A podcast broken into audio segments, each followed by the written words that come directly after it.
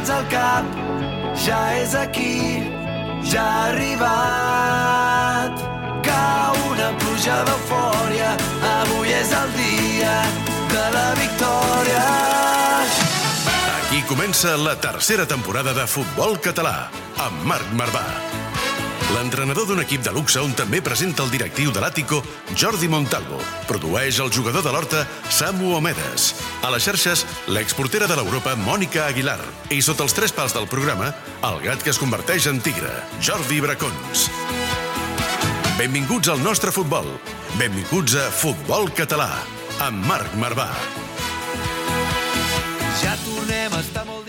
Hola a tots, com esteu? Benvinguts i benvingudes. Avui especial Kings League, Jordi Montalvo, Jordi Bracons, benvinguts, com esteu? Avui m'agrada, eh? Sempre m'agrada, però avui m'agrada molt. A part has portat uns pantalons que no es veuen gaire a càmera. No es veuen, però... Millor, mira, millor mira, que no es vegin, veure, sisplau. sí, sisplau. M- Molt bé, molt bé. Ja una mica de, de l'estil, no? Sí, de l'estil. Sabia que avui parlaríem una mica de faràndula, doncs m'he Sí. posat de, de circ. Perfecte. Jacobo Fernández, benvingut. Muchas gracias por la invitación, un placer. Iñaki Villalba, benvingut. Gràcies. Carlos Torrembó, benvingut. Muchas gracias. A veure, jugadors del barrio, Cuni Sports i X-Buller Team, l'Iñaki d'X-Buller Team, el, el Jacobo de, del barrio i Cuni Sports... El... Tenim fins i tot les samarretes, eh? Vull dir, hem vingut equipadíssims. Sí, home, ja, que, vingut ja, ja que fem especial Kings League, ens portin aquí material. El que no sé és si, si estan netes o no. No he volut olorar, per si acas, però... Té pinta que sí, no? Us les quedeu vosaltres, les samarretes, Jacobo, o no? Sí, nos las, nos las tenemos que llevar y nos encargamos nosotros de, de traerla cada partido. Ah, o sigui, no, no n'hi ha una per partit, eh? No, no, al nivell no, al, al nivell, al nivell no arriba allà, eh? L'intercanvi de samarretes, home, no? Si estan facturant aquí una pasta que flipes, de, que, clar. de samarretes. Clar. Eh, la mirada, però, d'avui, tenint en compte que el programa que fem està centrat en el futbol català, és, i per què convidem el Jacobo, l'Iñaki i el Carlos, perquè tots tres juguen a dia d'avui encara en equips de, de la Federació Catalana, el Jacobo i el Carlos al Vall d'Oreig, que, a més a més, el diumenge a la tarda, que és l'horari de la Kings League, és l'horari del partit de casa vostra, no, Jacobo? O sigui Sí, la verdad que, que se nos está complicando un poco hacerlo compatible, pues por como dices, que jugamos los domingos por la tarde, todos los partidos en casa, y se nos está complicando. Estamos intentando mover un poco los horarios para adaptarlo y, y para que podamos ayudar al equipo, pero, pero sí, complicado. O sigui, de moment, de, Carlos, des de que heu començat no esteu podent jugar. Tu has anat un dia, no? Jo he anat un dia, M'explicaves. però, però no he Però jugat. Jo he anat un dia, però no he jugat i, Sí. i de moment no, no hi ha hagut manera de quadrar-ho. Té pinta que aquest cap de setmana eh, podrem anar els dos, eh, si tot va bé. I A veure, a veure si... Perquè, Clar, clar, hi, ha, hi ha hagut casos de gent que va jugar al matí amb el, per exemple, amb el Sants, el Cristiano Bon, va anar amb el Sants al matí Sí. i al cap va, es va fotre un tàper i al cap d'una hora i mitja estava... Sí, l'Edgar Álvaro del Rubí, aquest cap de setmana. O Iñaki Villalba, aquest cap de setmana. Rubí Horta. Ah, L'Iñaki estava amb, el- amb Bon l'Horta. resultat, bon resultat, no? Després parlarem del no me'n resultat. recordo, no me'n Ah, recordo. vale. Jo te, eh, posa't, Iñaki. Tu vas jugar aquest diumenge al cap del Rubí i després cap a la, cap a la Kings League, Sí, no? sí, corrents cap a casa, a més a Rubí, túnels, a, a pagar túnels, perquè... A més, en cap de setmana, eh? I ràpid, dinar ràpid i, i cap a la Kings League. Vaig tenir que dinar en 10 minuts i Sí, volant sí. cap allà. O sigui, quina diferència hi havia? Perquè el partit diumenge acabem a les dues, no? Sí, vam sortir Jugaves? d'allà a, la, a les... Jo jugava a les 5, però ja era estar a les 4 ja. Que és que pràcticament no et dona temps. Surts a les dues, dues i algo, has No, d'estar... i Tardes mitja hora fins a anar I estaves al bé per jugar? Estaves bé? Sí, estava millor. mica És que, clar, jo la setmana anterior vaig jugar a les 6, 6 i mitja a Tàrrega Clar. Au. i jugava a les 8, que arribat, vaig arribar 15 minuts abans. Sí, tot era millorar. Ja, ja, ja. Tot era... Clar, és que eh, fixeu-vos amb la gestió, que, que està sent complicada. Que difícil. tot. Avui parlarem també durant el programa amb el Jordi Peris, que és el, el meu entrenador i entrenador del Rubí, perquè a l'equip tenim a l'Edgar Álvaro, que igual que Iñaki, doncs diumenge va jugar, li va donar temps d'anar-se a tenyir el cabell, va jugar amb el cabell blau, se'l van a tenyir i a la tarda va jugar amb el cabell rosa, per cert. Endavant. Eh, que ens expliqui Jordi Peris com ho gestiona això. I parlarem també amb el David Soriano, exjugador del Castelldefels, jugador de Los Troncos, perquè també hi han hagut jugadors que han hagut de deixar el, els seus clubs. Tu, Jacobo, per exemple, que ens havíem enfrontat quan estàvem jo al Vall, al Vall Vidrera, o sigui, tu al Vall d'Oreig és, és un club, joder, que, que i ara dic eh, coses que no s'han de dir, però que el portes a dintre i crec que aquesta situació tampoc deu ser fàcil, no, per tu? Sí, bueno, llevo toda la vida, la verdad. O sea, desde que empecé en el fútbol federado llevo 11 años en el, en el club y se comenta que hasta lo tengo tatuado, eh, el escudo. Así se que comenta y se, se ha visto, se ha Se visto. visto, se en el confirma. muslo, ¿no? En el muslo. se confirma el muslo. Sí, que lo llevo en Sí, la piel. sí, sí. Y bueno, o sea, es un proyecto que, que inicié hace, pues como te digo, 11 años, que es muy familiar, en el cual se ha ido construyendo y estamos en segunda catalana. Y bueno, es la primera vez, la primera temporada que me encuentro en una situación que, que me cuesta compatibilizarlo y, y la verdad encima da la casualidad que este año estamos eh, por la cola de abajo, que está siendo un año delicado a nivel eh, pues de, de clasificación, o sea que, que es, es difícil. Lo que pasa que al final la oportunidad que se nos da desde la Kings League pues, pues tiene un nivel y una, una expectativa tan alta que, que es imposible decir que no. Así que, que estamos haciendo lo que se puede para, para ayudar mientras estén nuestras posibilidades al Valladolid.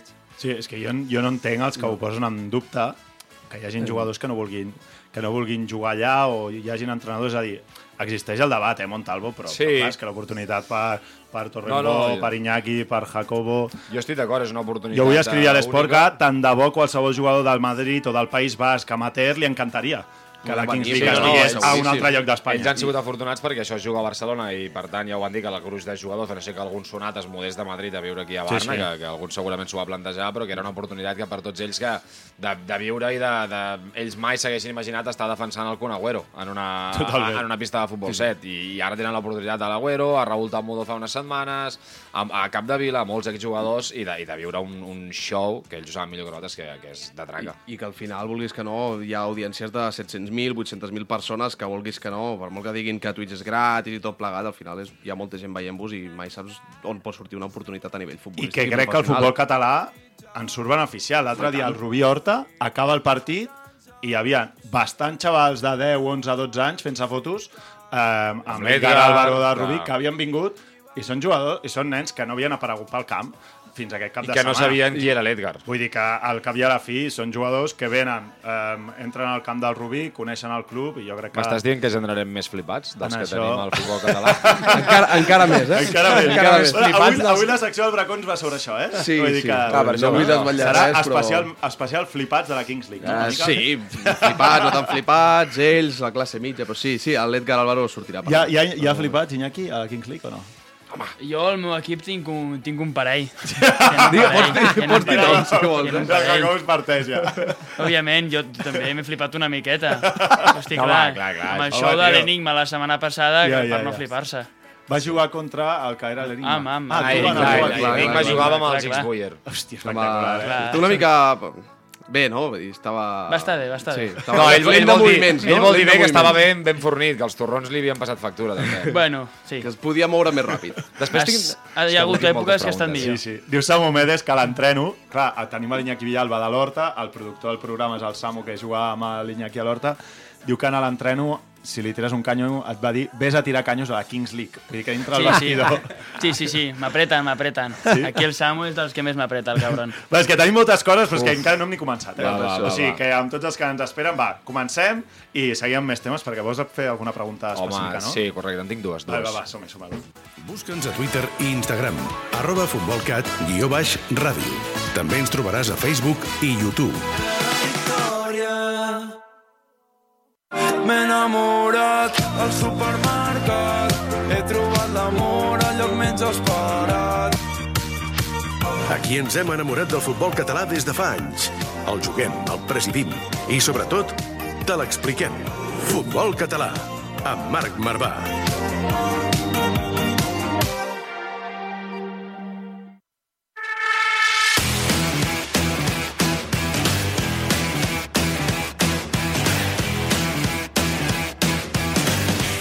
Pregunta, pregunta, perquè és que si no... clar, Primera pregunta obligada, que és la que es fa ara mateix a tota la gent que viene a la Kings League. Quanta pasta guanyeu?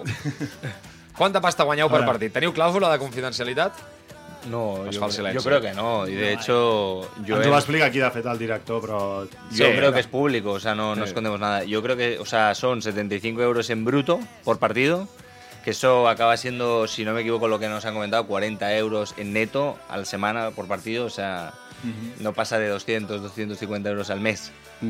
Al mes, i després, a part, eh, regals i, diguéssim, eh, no us paguen metàl·licament. Espècies, perquè- espècies. Exacte, en espècies, sopars, no? Tot Sopars, això també, us ha caigut festes. alguna coseta o no, ja, Carlos? Hombre, sí, nosotros ¿Qué, ¿Qué ha hicimos... regalat el Cuni? Cuni? El Cuni de momento, bueno, el Cuni ha sido Martín Pose. no sé, Ah, Martín sé, un altra. Se nos, se nos llevó de cena la semana pasada a uno de sus restaurantes, al Nueve Reinas. Nueve Reinas, y, no, y la verdad que un lujazo. Sí, no? Sua suavecito, tot bé... No, però ara fora conyes, és important el tema de la xifra que han donat, eh? O sigui, que la gent no es pensi que, aquesta, que aquests jugadors estan aquí trincant ara 1.000 pavos al mes És a dir, eh, uns 40-45 euros Nets, nets, o sigui, per partit. Eh? sí. Si, si un mes té 5 caps 200 de setmana, a guanyaràs molt. 200. Si un mes en té 4, 160, Es parlava de 500, 180 és a dir. Eh? perquè aquí el, el director va venir, el director de la Kings League va venir a explicar-ho i va parlar de 500 euros per jugador, però clar, és el que li deu costar a la Kings League cada jugador, Cada per si és jugador, brut, sí, són aquests 75 per 4, no?, aproximadament. Vull Eso es lo que nos han dicho. O Sí, sea, sí, sí.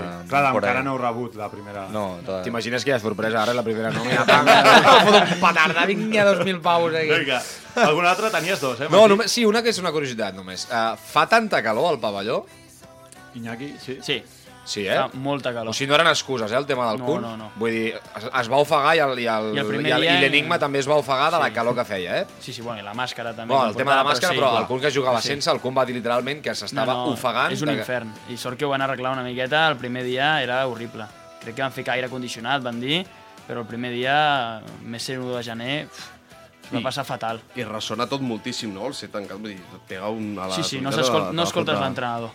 Ah, no? Si estàs a l'altra banda, no l'escoltes. Ja, ja, ja. No l'escoltes. Està bé perquè realment que hi ha 200-300 persones a les grades, més o menys, i, i realment Sí, l'ambient, amb la música, el show, els micros i tal, us, us deu semblar això, que estàs jugant amb 4 o 5 mil Vas escuchando allà. al comentarista, también ahora han, han añadido, no sé si habéis visto, lo de los fuegos artificiales cuando Sí, marcas. quan marques que hi ha focs darrere la Sí, porteria. sí. Realmente nosotros vamos Albert escuchando al Bermúdez. locutor. Sí, mira, no, cert, sí, podem... Albert Bermúdez. Albert Bermúdez, bé, us tracta Treballava aquí amb nosaltres en aquest programa, Bermúdez. Que és un dels narradors. És, Dels és Dels com el que fa les imitacions, que... A mí me parecen los dos espectaculares. Sí, Lo están eh. llevando increíble, le dan muchísimo juego. Están todo el rato también saliendo un poco de la línea de la narración del partido. Creo que Bermúdez és muy fan tuyo, eh? Ara estava eh, recordant. Sí, i d'Àlvaro Archer també, és molt Álvaro fan. Archer. Sí, sí, sí, Sí, li envien conec. missatgets privats, molt bé, Ah, sí? Bermúdez, ben fet. Vale, vale. Jaco- tú lo has roto bastante, ¿no, Jacobo? Yo os he de que he visto, pero tú lo has roto bastante ahí, ¿no? Bueno, de momento, a ver, o sea, hemos perdido dos partidos a nivel colectivo y uno lo hemos ganado. Y a nivel personal, bueno, he metido tres goles y, y- y una asistencia. I al Pues nivell... Al el nivell... el, el Jacobo té una lliga seva, que és el tiki-taka, Ah, també, que ahí, claro, te, te has puesto al día perfecto las medidas, ¿no? Sí, la verdad que, que venía, que ven- venía-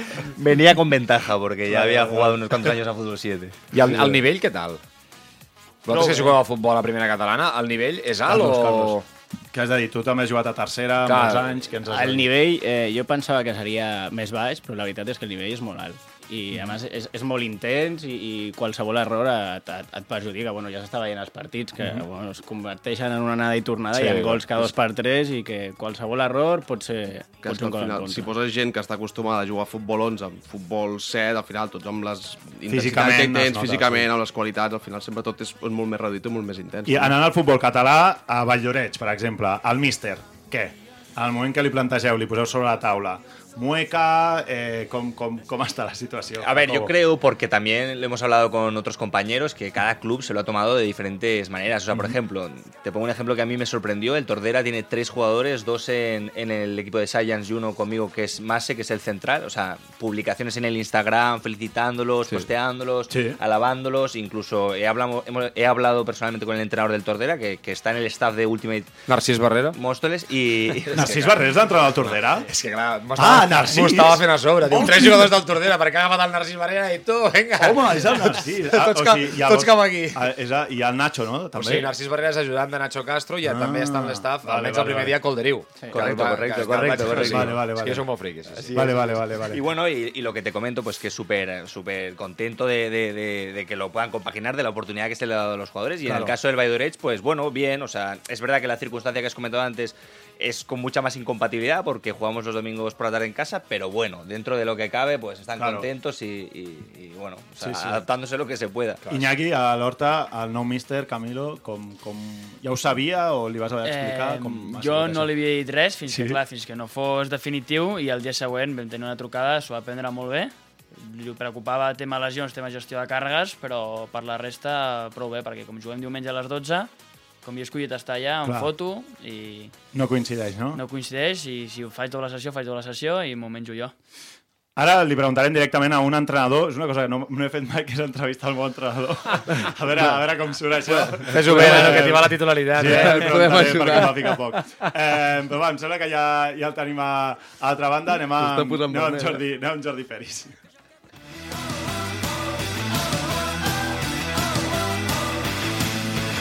Gespa artificial, vestidors petits i marcadors que no funcionen. Aquest és el futbol que ens estimem. Futbol català, amb Marc Marvà.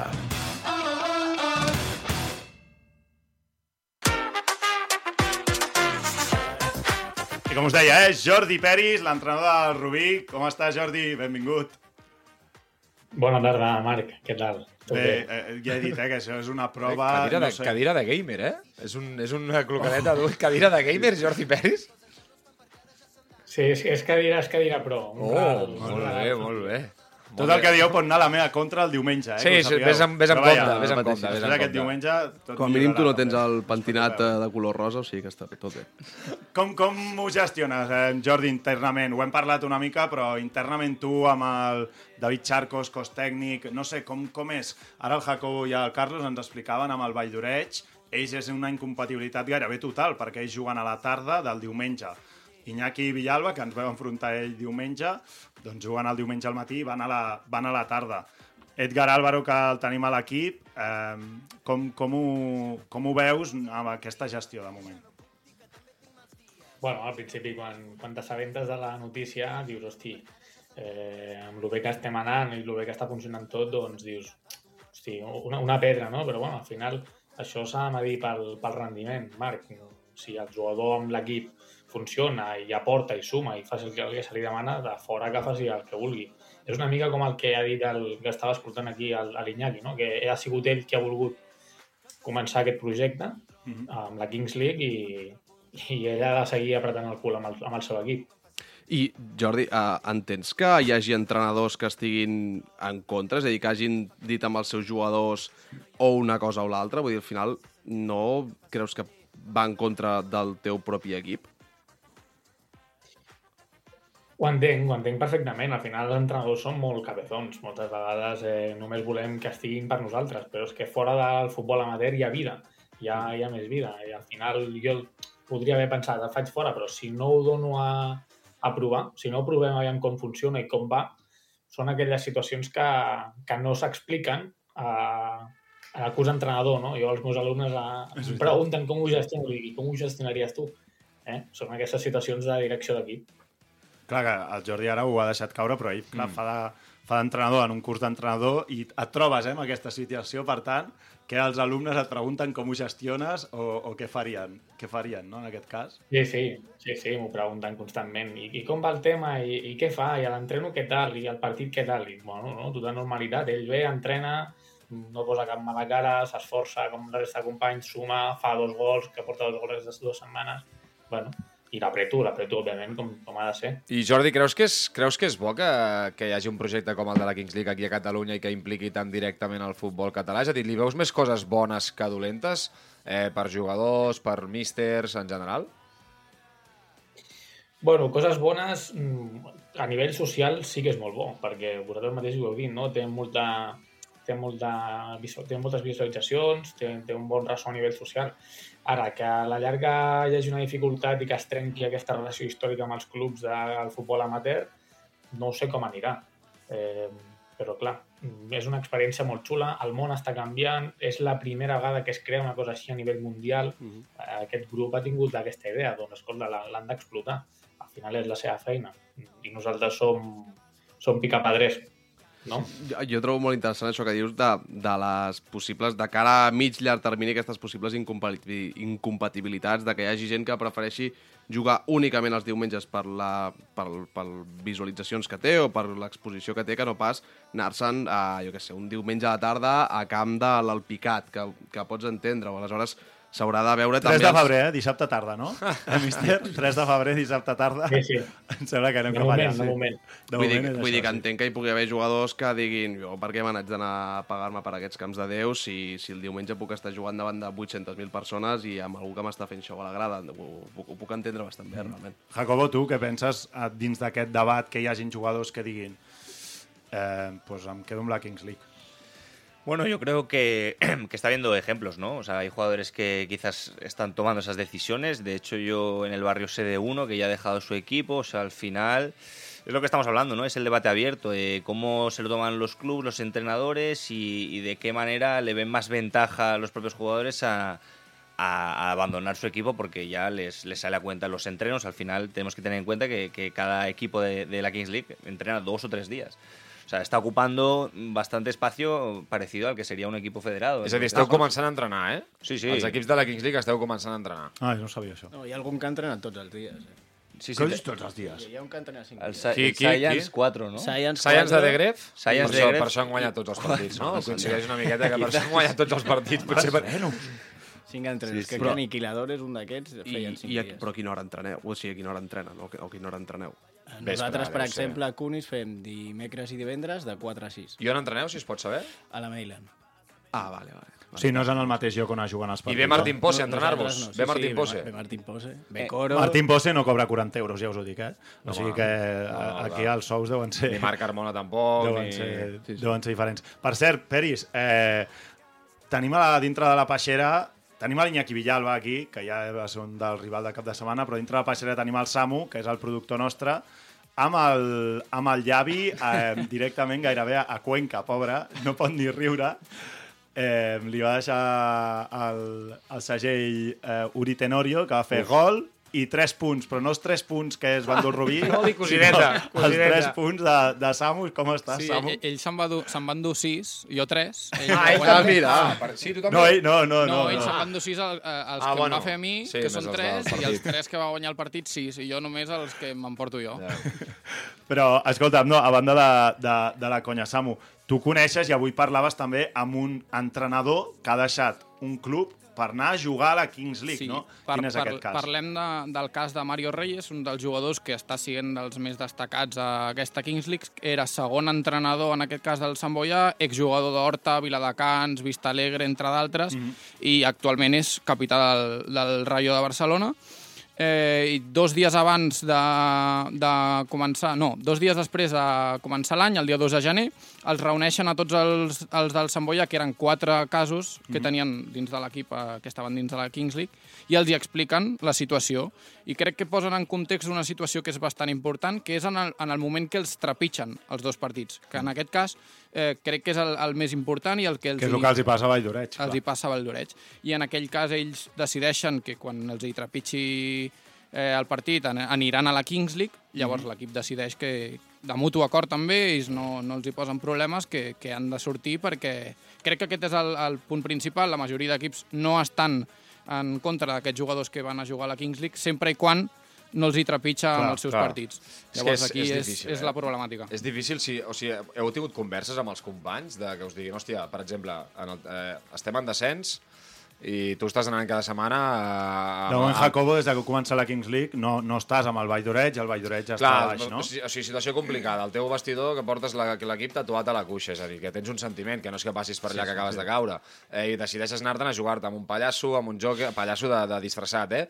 I amb un tio que us diuen alguna els companys de dir, tu, tio, o sigui, te- portes 12 anys aquí, vine a jugar amb nosaltres, cabrón. Yo creo que justamente los jugadores son los que más apoyan porque comparten eh, la oportunidad que se nos ha dado. Es decir, los que dependen más de la estructura del club, como es la junta, presidencia, entrenadores, quizás lo ven desde un punto más egoísta, digamos, pero los jugadores es que todos te dicen... Aquí és on anava. ¿Cuántos te han dicho? Ojalá me hubiera apuntado yo. O sea, esos, ¿Cuántos te es- lo han dicho? Todos. O sea, Todos, lo- ¿no? los que juegan a fútbol, del, del ambiente que sean, todos dicen, es que tenía que haber enviado el vídeo. És todos- que realment es van presentar 11.500 vídeos, crec, mm. i la següent edició pot ser pot No, no, és a dir, si sí, ja hi va haver molta gent que tenia dubtes o és que estic jugant a no sé on i no el presento, és que seguríssim que, que, que al final acabaran presentant-lo. I jo tenia el dubte amb, amb el Jordi, um, encara no t'hi has trobat, però què passarà si un dia a vosaltres us coincideix Kings League amb partit del Rubí i en el cas, o si has parlat amb l'Edgar o el que sigui, de, de què prioritzarà. No, al principi va dir que la prioritat sempre era el Rubí, això sí que ens ho va dir, i, i que de moment no, no ha d'haver-hi eh, cap partit que coincideixi. Una altra cosa és que ara els clubs de, de quan ens toquin a fora diguin, ah, pues vamos el domingo por la tarde i te puteo. Exacte. Bueno, doncs ja, ja ho estudiarem, però de moment jo crec que no, no ha d'haver-hi problema. Ja et dic, l'Ecker va dir que la prioritat del Rubí està demostrant, està treballant molt bé, eh, és un jugador que l'apreto molt perquè vull exprimir-lo i té molt potencial que donar, però de moment de moment hem tingut la sort de que no hi ha coincidència i després si el diumenge a la tarda va i es rebenta, doncs mira tu, que rebenti. I després una altra cosa, Peris, perquè parlem dels jugadors, però a nivell d'entrenadors també hi ha, o sigui, hi ha el Nacho Castro, hi ha entrenadors també que a, estan asseguts a aquestes, a aquestes banquetes. No sé si entre entrenadors també heu parlat de dir o sigui, et, et molaria a tu, t'agradaria fins i tot eh, que et diguessin de seure't a una banqueta, hi han exjugadors, molts que estan com de segon entrenadors, vull dir, jo crec que el futbol de la Kings League també amb, amb entrenadors del nostre nivell eh, pujaria no, al nivell. No sé si us heu plantejat això també. Bueno, jo personalment no, eh? crec que no. Crec que si m'oferessin no, no hi aniria, bàsicament perquè a mi m'agrada viure el dia a dia de com preparar una sessió d'entrenament, un microcicle, analitzar els vídeos, eh, després els nervis de preparar un partit d'una competició a futbol 11, a mi futbol 7 ja va passar ja és diferent. anys. No, no sé si m'agradaria. Ara, clar, si vols anar per gaudir d'una experiència, com bé diuen el, el, els nanos, i, i per conèixer gent i després fer contactes i a sobre teus un, uns diners, bueno, pues, si t'ho planteges així, endavant, però jo de moment no, no tinc la intenció. És que- Després, si em truca el Gerardo, ja parlarem. És que això que deia ara de, dels, contacte. dels contactes, del final de, de la repercussió que té, al final, jo què sé, Carlos, tu aquest diumenge jugues amb un tal Kun Agüero, vull dir que, que pot estar com vulguis físicament, però que al final és Kun Agüero. Tot plegat això, passes de al desembre estàs jugant a la segona catalana o a la primera catalana, estàs jugant amb aquesta gent, segurament teniu els telèfons dels vostres presidents, que al final són gent, hòstia, amb una repercussió boníssima, i això al final, clar, no sé com, com ho gestioneu vosaltres amb el dia a dia, tu. Bueno, básicamente eh, alucinas, pasas un poco de darle pases a tu colega de, de- bueno, en este caso a Jacobo, ¿no? Y, y ayer estaba el Kun Agüero, está Coro o estaba la semana pasada Saviola, ¿no? Y dices, coño, lo que has soñado de pequeñito es como se parece a lo que habías pensado cuando eras pequeñito y dices, ostras, me gustaría ser futbolista y luego ya ves que, oye, tú, se, se te queda lejos, pero bueno, eh, la verdad es que la experiencia es chulísima. Yo personalmente me lo tomo más como un regalo, porque yo ya estaba en mis últimos años, ya tengo, hago 32 en breves y, y yo pensaba jugar uno o dos añitos más y, y se acabó y la verdad es que esto es como, oye tú, experiencia de narices, encima con ex profesionales, vamos a, a disfrutarlo y tú, lo que comentáis de los contactos, ¿no? Eso pues, si a raíz de esto además sale alguna cosa, bienvenida sea, ¿no? Clar, és que al final, per exemple, Martín Posse, eh, entrenador de l'equip del Coni Sports, fins fa poc era entrenador també de, de Sí, sí. és a dir, havia estat a- vinculat al futbol base de l'Espanyol, va estar a la Pobla Sí, sí, sí. sí. Mafumet, va estar crec que també a Figueres, o, bueno, però en el fons que vull dir que potser veu un jugador i si torna a agafar una banqueta de futbol català a un tercera, diu, hòstia, aquest el recordo que... Però per això jo li deia al Peris, perquè eh, més enllà del que estimuli o no el futbol 7, Pose potser ho fa servir Sí, sí. i per agafar una banqueta d'un segon arrel que potser veu el aquest, temporada el, Juanma que juga amb l'equip del DJ Mario, no? que és boníssim, que aquest tio havia estat a segona B o tercera, no? que és el que el primer dia va fotre, agafava la bola i la fotia directe a l'escaire. eh? Sí, és que som molt... Estàs molt ficat. No, No, deu no. estar els, diume els diumenges de la tarda, arri- l'únic que jo no veig deu arribar a casa i es deu fotre el tuit i vinga. Va, cada dia Espectacular, em, menjo una peça per l'informatiu de, de, de, resum de la, de la Kings League. No, en el fons això, de, de que aquest tio, doncs ara potser, si estava a tercera, diu, hòstia, doncs, per què no un equip l'ha vist ara i diuen, hòstia, vaig a provar-lo per fer una prova i si l'estiu el porto a, a un tercera, a un segona federació, Clar. i l'ha tornat a situar al mapa. I el tema és, us han trucat hi ha algun equip de, Més és categoria. a dir, més- de més categoria, de la que esteu ara?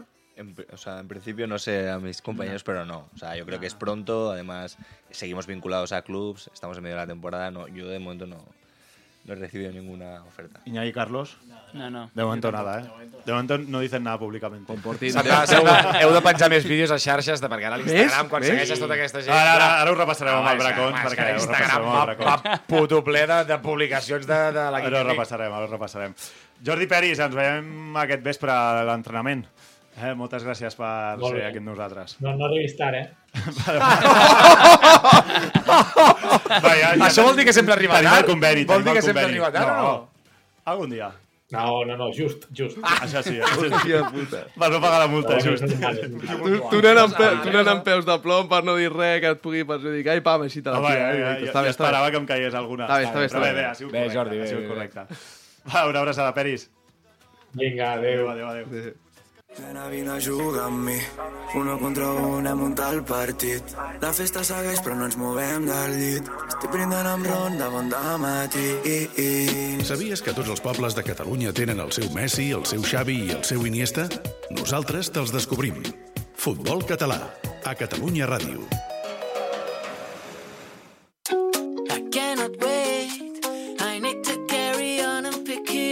Myself. Doncs el míster del Rubí, que... És que és complicat, jo crec. Sí, eh, sí, sí. Tinc una pregunta molt ràpida. també. Eh, tax o multitax? Tax. Tax? Sí. Tax. De, de fet, l'altre dia el Kun crec que Sí, jugar sortir- amb va sortir amb multitac multitac i va haver de entre canviar ràpid, sí. que li estava donant un, un algú físicament i, i que crec que s'estava relliscant tota l'estona, vull dir... Per Aquí te decir que tuve que dejarle las botas. Oh! Home, per favor, per què no has començat per aquí? O sigui, li has deixat les botes al Kun Agüero ho diu ara el tio. Le voy a pedir que me las firme y se van a quedar allí. Oh! Hombre. Tio, com O sea, se dir? las ha puesto... Sí, va- bueno, estaba rayiscant y tal, y quite un 42, quite un 42. Y yo, corriendo al vestuario a sacar O las sigui, el botas. gol del Kun Agüero és amb les teves botes? Sí, sí. Home! podem, podem dir que és... La, no, diràs, podem sortejar, però no les Com has de jugar al o si, si li has deixat les botes al Kun Agüero? O sigui, si és que... Si és que, tio, o sigui, no fotem. Sabia o no? Tu sabies? No, no, estoy alucinando. Ja, ja, és que estava fent una cara a Jacobo que dic, no ho sabia. Que gran, no ho sabia. Que Ara, ara us preguntava el tema de si us havia trucat algú o no, però a nivell de xarxes o de seguidors, a l'Instagram i aquestes coses, sí que noteu que us comença a seguir gent que dius, però este quin és? Xup-xup. Sí, home.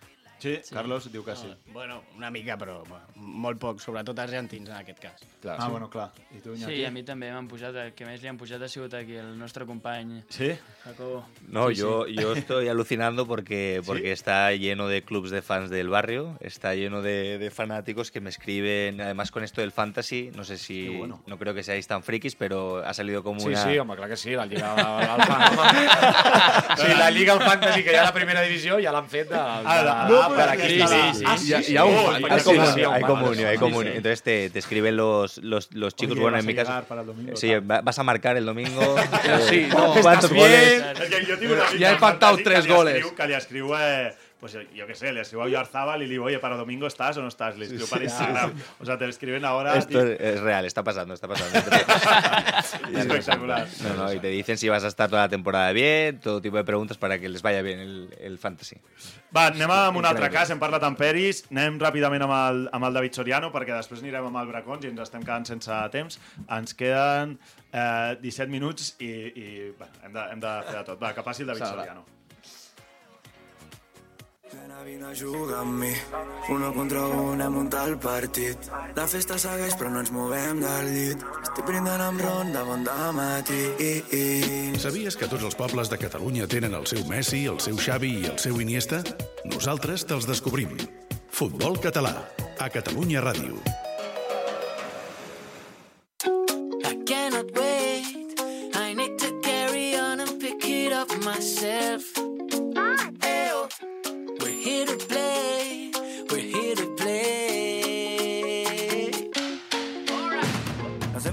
Sempre estem full equip, si tens el cor a partit. Anem Anem, anem, anem, anem, anem amb el David Soriano, el jugador del l'exjugador del Castelldefels, actualment jugador de Los Troncos. David, com estàs? Benvingut. Hola, buenas. Molt, molt bones, bien, merci per estar aquí. Mira, tenim el Jacobo, a l'Iñaki Villalba i el Carlos Torrembó. No, us heu enfrontat ja amb ell, algú de vosaltres o no? Jo, primera jornada, però a més també he jugat dos anys amb ell. Ah, sí? Sí, a Ah. Europa, Europa juvenil A. Sí, sí, ens coneixem bé amb el Sori. Us coneixeu bé, eh? I, David, explica'ns una mica la, la teva situació, perquè tu estaves jugant al Caste, a Miqui Carrillo, i, i ara ja no estàs jugant, o sigui, no estàs en cap equip ara del futbol català. Com ha, com ha sigut el teu cas? Explica'ns-el. Em, bueno, em, yo, dada mi, mi situación, hablé con, con Miki y le dije que me quería compaginar eh, las dos cosas, el Castelldefels y, y la Kings League, y mm, porque veía que, que no me coincidía ningún, ningún entreno, ningún partido, todos los partidos de, de tercera eran domingo a las 12 y solo había un caso que era el de Peralada, que yo le dije a Miki que, que, que mi intención era, era ir a Peralada a jugar, era un domingo por la tarde. Sí, sí, sí. Sí, con Castelldefels. Entonces yo le dije eso, que me lo quería, que me lo quería compaginar las dos cosas. Y Y te hizo escoger, bueno, entiendo, por- ¿no? En este caso. Sí, sí, me, me dio como, como elegir entre, la- entre las dos cosas. Yo también le dije que me, me inscribía a la Kings League, que bueno, quería jugar em, quería jugar más de lo que estaba jugando en esta primera vuelta, que fue no sé si cinco partidos de titular y, y por eso por eso que mi compromiso con Castelldefels iba a ser el, el mismo. Yo si tenía que jugar, eh, iba a jugar el, el Claro. domingo por la mañana y, y ya después, pues por la tarde, iría a la, a la Kings League. Pero también como no estaba teniendo las oportunidades que, que a mí me, me hubiese gustado, obviamente, pues también otra razón por la que, por la que me apunté. I, I ara, després de... Això quan va ser? Quan, quan vas prendre la decisió? Va, va ser ara al, al desembre? Sí, en, en, en el, justo después de- del, del draft, que ya sabía que, que estaba dentro de la, de la Kings League, Claro. pues ahí es- eh, tuvimos uh, como, como una charla, eh, él metió su punto de vista y yo también le expliqué todo lo que te acabo de explicar. Sí. Y ahí estuve pues una semana pensando, obviamente no es una decisión fácil Claro. el dejar un equipo de tercera división y además que yo ahí estaba, estaba a gusto a pesar de que a lo mejor eh, a mí me hubiese gustado jugar más, yo ahí estaba a gusto y bueno, al final decidí por la Kings League. Clar, a més a més, un Castelldefels que aquest any eh, estan tocant al play-off, molt bona temporada que, que estan fent l'equip mariner. Eh, va, ha acabat bé la cosa, però o sigui, va ser una conversa amb el Miqui en plan de, de, de donar els dos punts de vista, tu el teu, ell el seu, o va ser més que et va dir, no, no, has de triar sí o sí? Bueno, eh, yo, yo con, Bueno, Miki tiene con carácter, ¿eh? Miki- bueno, sí, Miki tiene carácter, pero... Vamos a pero- decir que tiene carácter. Perquè em pugui imaginar la Pero, conversa. pero No fue, no no, pasa. fue una conversación de, de, de él dar su, su punto de vista y, y yo da- dar el mío. Em, o sea, en- a ver, yo con Miki tengo buena relación y de hecho el, el, año, el año pasado en, en tercera el- lo que no estuve lesionado lo, lo jugué con él. Y entonces fue una conversación normal de dar sus eh, nuestros puntos de vista y, y, bueno, y al final el, el que tenía que decir pues, pues era yo en este caso. Sí, sí, sí. No, i està bé, jo crec que està molt bé que al final Sí, ho sí. parlin i que l'entrenador té tot el dret de donar el seu punt de vista i de dir, ei, mira, això De aquí, decidir si això, estic jo, és així, exacte. i el jugador té tot el punt de, de, de llibertat de dir, doncs jo opto per aquí, per tant, o sigui que, que està bé que els dos I tinguin a la més li llibertat agafa el màxima de desembre que deu haver pogut Sí, que, algú altre, exacte, que, que està, és vull el, dir que al final està bé que el tots dos, de- que al final cadascú té el seu punt de vista i aquí ja el Miqui també té una decisió totalment legítima de dir, aquí sí, mentre Sí, sí. estigui jo al primer equip del Castelldefels les coses són així. I ara, David, l'última. Eh, ara que han passat tres jornades no, de Kings League, han sigut tres jornades. Sí. Estàs content amb la decisió o creus que ho podries haver compaginat o fins i tot dius és que veig que podria compaginar i, eh, i buscar-te o tens ganes de dir de tornar un equip a primera catalana ni que sigui o una mica una divisió menys exigent però que t'ho permeti compaginar, saps? És a dir, trobes a faltar el Castelldefels per una banda, has pres una bona decisió i si el trobes a faltar, si tens ganes de buscar alguna cosa. Bueno, yo, yo lo que te he dicho, yo me, yo me lo quería compaginar las dos cosas. Eh, em, al tener que decidir, bueno, yo, yo me lo pensé bien y creo que, que- que he decidido bien, por así decirlo. Em, No, està bé. Obviamente me Han hubiese, me hubiese querido... Sí, sí. Sí, me hubiese que, eh, gustado Ya, seguir eh, ya. hasta final de temporada en Castelldefels, pero bueno, al, al no poder ser, pues, pues bueno, creo que, que decidí bien, estoy, estoy contento y, y bueno, eh, em, sí, que, sí que han tenido propuestas para ir a equipos de primera catalana. Això vol dir que Què diu Iñaki? Iñaki dir, està va, dient. Digue-ho, digue-ho, digue-ho. Jo li vaig proposar que vingués amb nosaltres, amb, amb, amb mi. Ah, li vas enviar un WhatsApp, I eh? el Samu Sí, somriu, sí, eh? sí. El Vols que, vols que parli amb el míster? Tinc el missatge. De tinc què juga el. David? Central. Central, eh? Home. Sí, que amb la Lei Soler tota la temporada. Clar. fora. Sí, és veritat que allà falta Trobem a faltar-lo. algun, algun central. O sigui que per lo que està dient, que potser tornes a algun equip, eh, si passen tres jornades més i veus que ho podries compaginar bé, no? També.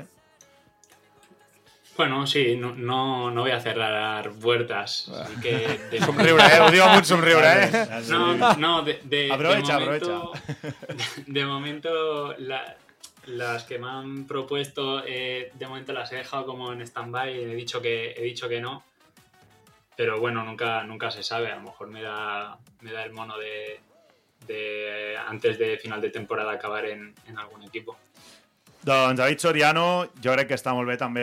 Ta- Tenim tots els testimonis, Sí, no, no, i eh? totes totes les pobres veus. que no poden compaginar. El del míster que diu que sí que pot. El sí, míster sí. que suggestiona com pot, a Rubí, i en aquest cas el David Soriano, que ha hagut de que ha hagut d'escollir una cosa o l'altra. Després d'haver-ho exposat tot... Ens falta el d'un àrbitre, tio, que Ara- és molt molt parlar amb un dels Ara- àrbitres. mira, és veritat. Són de futbol, ho sabeu, això? Són de... Sabeu els àrbitres? Si són de la federació, si són gent que abans s'hi dedicava...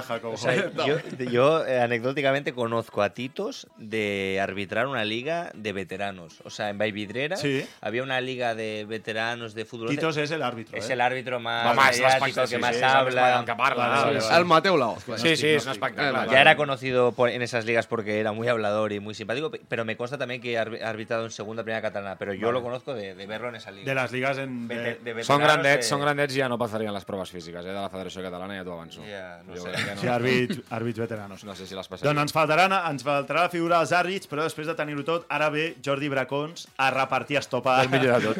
a repartir estopa per tothom. David Soriano, moltíssimes gràcies. Una forta abraçada i sort amb, amb els troncos i, i amb, amb l'Edgar, que l'Edgar Álvaro, que el tinc al Rubí jugant i cada setmana us porta un cabell diferent. Molt bé, eh? Molt bé. ja, ja, et presentarem, ja et presentarem al seu perruquer. Una abraçada, David. Gràcies, un abrazo. Adéu, adéu. No ens cansarem mai d'estimar esquivant ortigues, de cantar doncs la la la la la. Escolta'ns al web i a l'app de Catalunya Ràdio. I si també ens vols veure, a la televisió de la Federació Catalana de Futbol. www.fcf.tv fcf.tv Futbol català, amb Marc Marvà.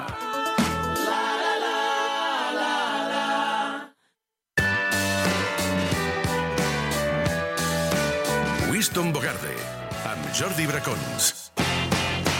El gat que es converteix en tigre.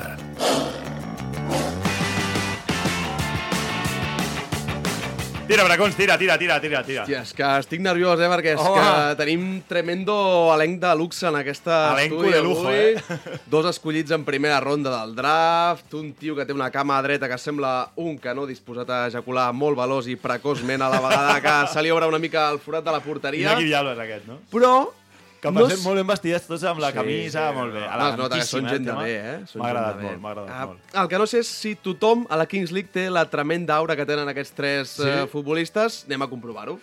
Amb el número 5... Els escombriaires. A veure...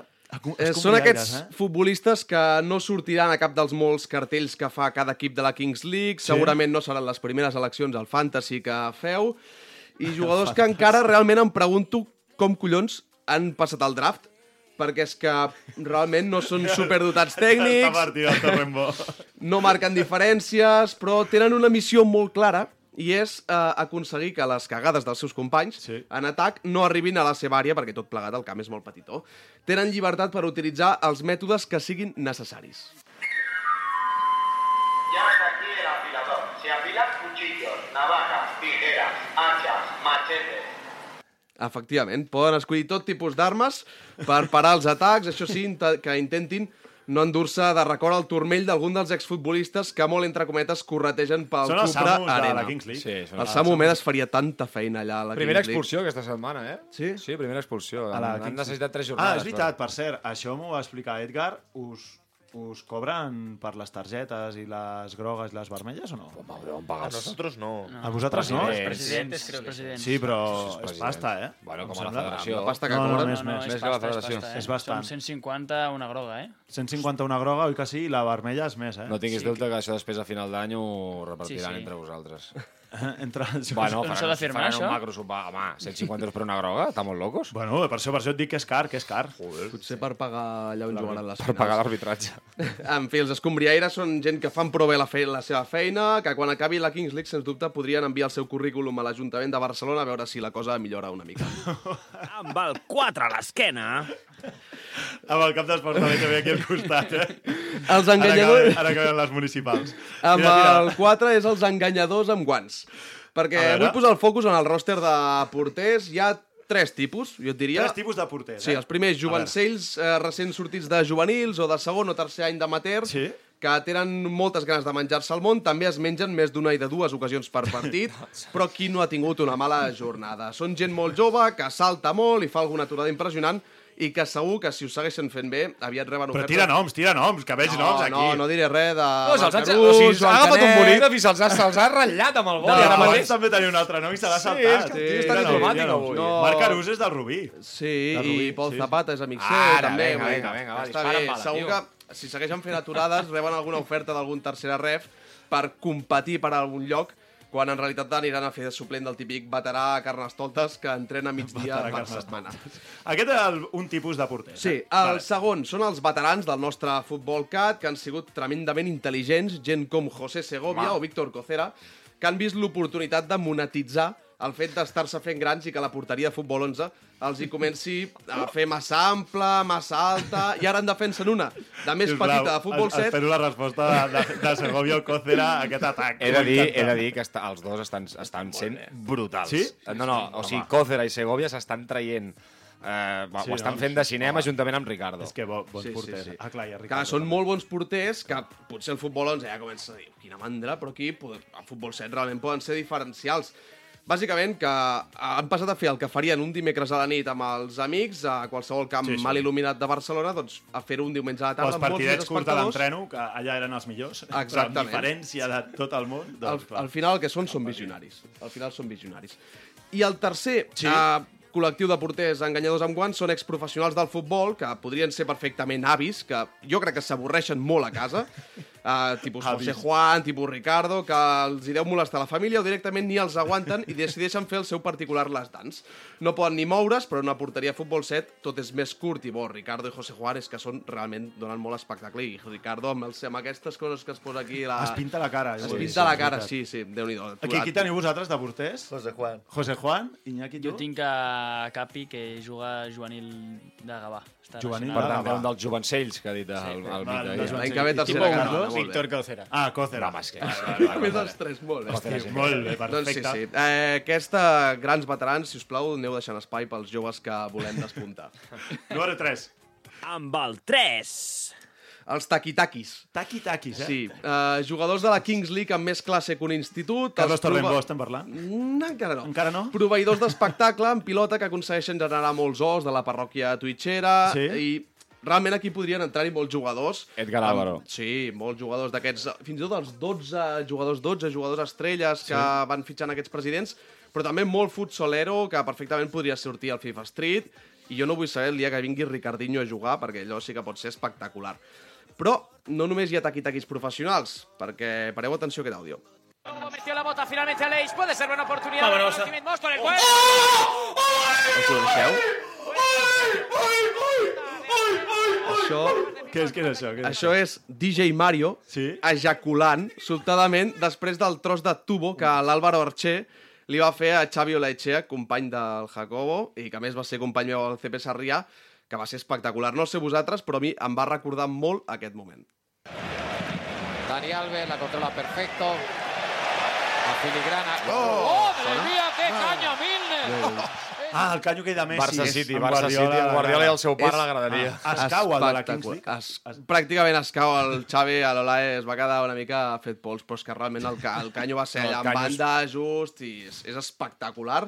Els que no l'hagueu vist, mireu-lo, perquè realment és molt Álvaro bo. Orché seria un taqui-taqui, no? Sí, sí, sí, Álvaro Orche, és un dels taquitaquis. Aquí em recorda Ronald Koeman. Ja, quan per va- això, m'ha ficat així, quan no? va dir tiqui-taca, Tiqui- taqui-taqui. taqui-taqui, no? no? està perfectament eh, Buscat, buscat. no? Vale, També us dic una cosa, el 60% dels jugadors de la Kings League que rebessin un canyo d'aquestes proporcions en una lligueta entre setmana no dubtarien a la següent jugada d'aixecar l'Àlvaro Orche o qualsevol altre 5 metres i fotre'l al, Ja, al, fa- bé, al focus. de futbol 7. A futbol 7 hi ha bastant enganxadeta. Sí, sí, sí. I, I aquí, clar, aquí t'has de frenar una mica, no? Sí, sí, sí. sí. El Jacobo, el, el tiki-taka, ho- veus, sap les enganxadetes que, Taqui-taqui. que hi ha. número 2, número 2, El tira. número 2. És per la Isla de les Tentaciones. A veure. És aquest exemplar de futbolista de la Kings League que ha entrat en aquest certamen bàsicament per fer-se famós. A veure. Uh, un tip, qualitat, com a jugador, alt, fort i que es creu el més guapo de la Terra. Fan tot tipus de coses realment per donar-se a conèixer, des de penjar cada santíssim dia contingut de la Kings League, etiquetant el seu president de torn, a veure si li fa retweet o repost. Si destaquen un parell de jornades i té la sort que el conviden aquest uh, dilluns a l'After Kings, doncs de sobte se li puja l'ego fins a la taulada i a les pestanyes. Que està dient. I després... Es fa un programa, es fa un programa els dilluns En i canvi- un programa postpartit. Vale, ok, que és l'After Kings. Doncs surt està el Piqué, Ibai, el Romero, tota aquesta gent, sí, sí. Eh, després, Tira, tira, tira. és veritat que durant els partits fan de tot per fer-se notar, des de portar les mitgetes molt mal posades, cridar molt i a moure's excessivament per denotar doncs, que té molta actitud i que celebra els gols de 10 maneres diferents quan marca, però el meu exemple preferit eh, és el que es pinta el cabell de rosa. Home, I des d'aquí- des una salutació molt afectuosa a Edgar Álvaro, deixa-li alguna a Marc Marvà, si us plau. Però sí. no només hi ha futbolistes que van a fer-se famós, perquè hi ha un narrador, un dels dos narradors, que és el tio més cara dura que jo he conegut a la meva vida, i l'altre dia eh, li va fer això a Gerard Piqué. Yo, soy, yo, soy, yo como periodista que soy tengo que preguntarte una cosa que está esperando preguntarte todo el mundo y yo no puedo dejar pasar esta de oportunidad. I Piqué en la setmana. Es la eh? pregunta que todo el mundo quiere hacerte porque se ha hablado de mucho de esto de esta semana, se ha hablado mucho de esto y tengo que preguntarte, ¿cómo has visto el partido que acaba de acabar? És, és troll, trolea troll. És que- Sí, exacte. és espectacular. Sí, sí. La rata d'Albert Troba, Núñez. troba al quadrat. Que era el que feia aquesta secció, eh? Eh, sí, és eh, la rata més estimada d'aquest estudi. I... Albert Bermúdez. Acabem amb els números 1. Tira. I el número 1 és per... Va, fins ara hem fet una mica de conya, però ara passem als diamants en brut. Perquè si una cosa realment està demostrant aquesta Kings League és que al fang més pur del futbol cat hi ha individus que no sé què collons fan jugant aquest, eh, qualsevol equip de mitja taula de segona catalana, perquè que Catalunya és un dels països amb més nivell de futbol base i amateur, ja ho sabíem, però és que davant meu tinc dos exemplars, com el Jacobo i el Carlos, que si us donés la puta gana podríeu estar, guanyant bastants diners amb el futbol. Llàstima que tingueu el pecho a menys temperatura que l'Antàrtida i que us agradi més la jarana, el surf i anar a esquiar a Baqueira que a l'Iñaki Vilealba, aquí també present, fer-se un Sant Hilari. Oh, dures l'equip. Dures declaracions, eh? És que- Esquí, surf i Hilari. en fi, és uh, Iñaki Villalba. I Kings League i Futbol Cat són compatibles, mentre vosaltres, els jugadors, no deixeu de fer-nos gaudir sobre la gespa dels municipals més inhòspits del nostre territori, perquè estic molt, molt segur que la parella de centrals de l'Avià, de la Guinaueta, del Balàfia o del Tibidabo Torre Romeu tenen moltes ganes de dir-vos, a la seva manera, que ho feu molt bé, que els hi feu molta enveja i que, sobretot, això sí, els hi faria moltes ganes jugar amb vosaltres. Grande! Formació, educació, esport, valors. Això és el futbol base. Això és Futbol Català, amb Marc Marvà.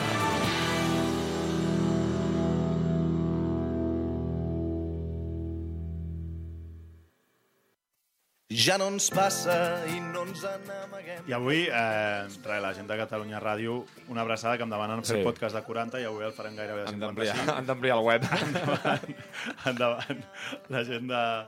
de, de xarxes. Està generant contingut, tio. Són més reproduccions, més minuts, més Home, temps això a la sí, pàgina, això sí, això més temps de permanència. Això sí. Eh, Jacobo Iñaki, Carlos, moltes gràcies per venir. Eh, jo crec que tots els jugadors del futbol català us mirem amb enveja, una mica. Sí, sí. Per, com a mínim, un dia poder estar allà i gaudir de 800.000 persones que t'estiguin veient. És el que deia el Carlos abans. Eh, el que penses de petit, no? que veies la tele i tal. Segur que hi ha molts nens els que van venir el diumenge allà a Rubí a fer-se fotos amb l'Edgar Álvaro, que ara els hi agradaria un dia amb la Kings anar League. un dia allà, no? Esteu d'acord o no, una mica? Vull dir que al final és, és això, o sigui que merci per venir i que jo crec que això està fent gran el futbol català. Estem d'acord no? Sí, sí, jo estic totalment d'acord i que és una experiència que ja veurem si revoluciona una miqueta també el, el món del futbol i de l'audiovisual. Jo crec que la Lliga faria bé d'aprendre coses que s'estan fent aquí a la Sí. Kings League, que els àrbitres parlin, eh, temes de càmera d'incorporar l'àrbitre, hi ha coses que potser la Lliga les acaba copiant, per tant jo crec que tothom n'ha d'aprendre, vull dir, el món canvia i, i s'ha d'aprendre de, de les innovacions. Bracons, et veus allà, a sota pals? Quin series de porters Jo de tots seria els que has el, el tirat? veterà que ja se li comença a quedar gran, però realment, gran, és a eh? dir, veient el nivell realment és, és bo, però, però conec molts porters que hi podrien, que hi podrien ser, com a mínim haguessin estat al draft. Home, serà un bon draft, eh? El pròxim, no? Segur. Estamos, Tindrà- estem L'Eric? Sánchez tindrà molta feina. Potser li arriben 200.000 vídeos, nano, que... És veritat. Eric Sánchez ha sigut el, el que ha seleccionat, eh? Sí, surt cada dia amb els sobres, és Segur. qui surt amb la caixa cada dia, abans de començar el partit, que agafen el sobre, l'arma secreta de cada equip. És Ah. l'Eric Sánchez, pobre, que el tenen allà explotat amb la caixeta. Ai, i, i tinc la pregunta molt ràpida. Aquest cap de setmana va jugar al Kun? Tornarà a jugar o Sí, no? aquest fin de sí. Sí, en principi sí. Contra Pio torna a jugar. Ara Va ve aprofitar, va aprofitar un les de vacances. vacances, no? I, i, i està, està aquí... Tenia gestions a Barna i diu, me quedo, me quedo. Un ratico, eh? Home, I, bueno, i, aprete- i si apreteu-lo. cobra 40 euros per partit, el Ah, punt. sí, exacte. Ah, sí, també. Apreteu-lo i que ho faci una miqueta millor, que va fallar el penal decisiu. Ah, va fallar? Bueno, però vam arribar als penals gràcies al seu gol. Eh? Sí, que el gol... El El seu, les botes, el què? gol amb les De- botes. Les dues botes, una la sortegem o no? I l'altra te la quedes tu. Buah. Va, pensa tu. Uf. Pensa tu. Pensa tu. Nos vamos. Eh, Jacobo i Jackie, Carlos, moltes gràcies, va. Que vagi molt bé. Montalvo, bracons. Ens veiem. Adéu a tothom, visca el futbol català i avui visca la Kings League. Adéu.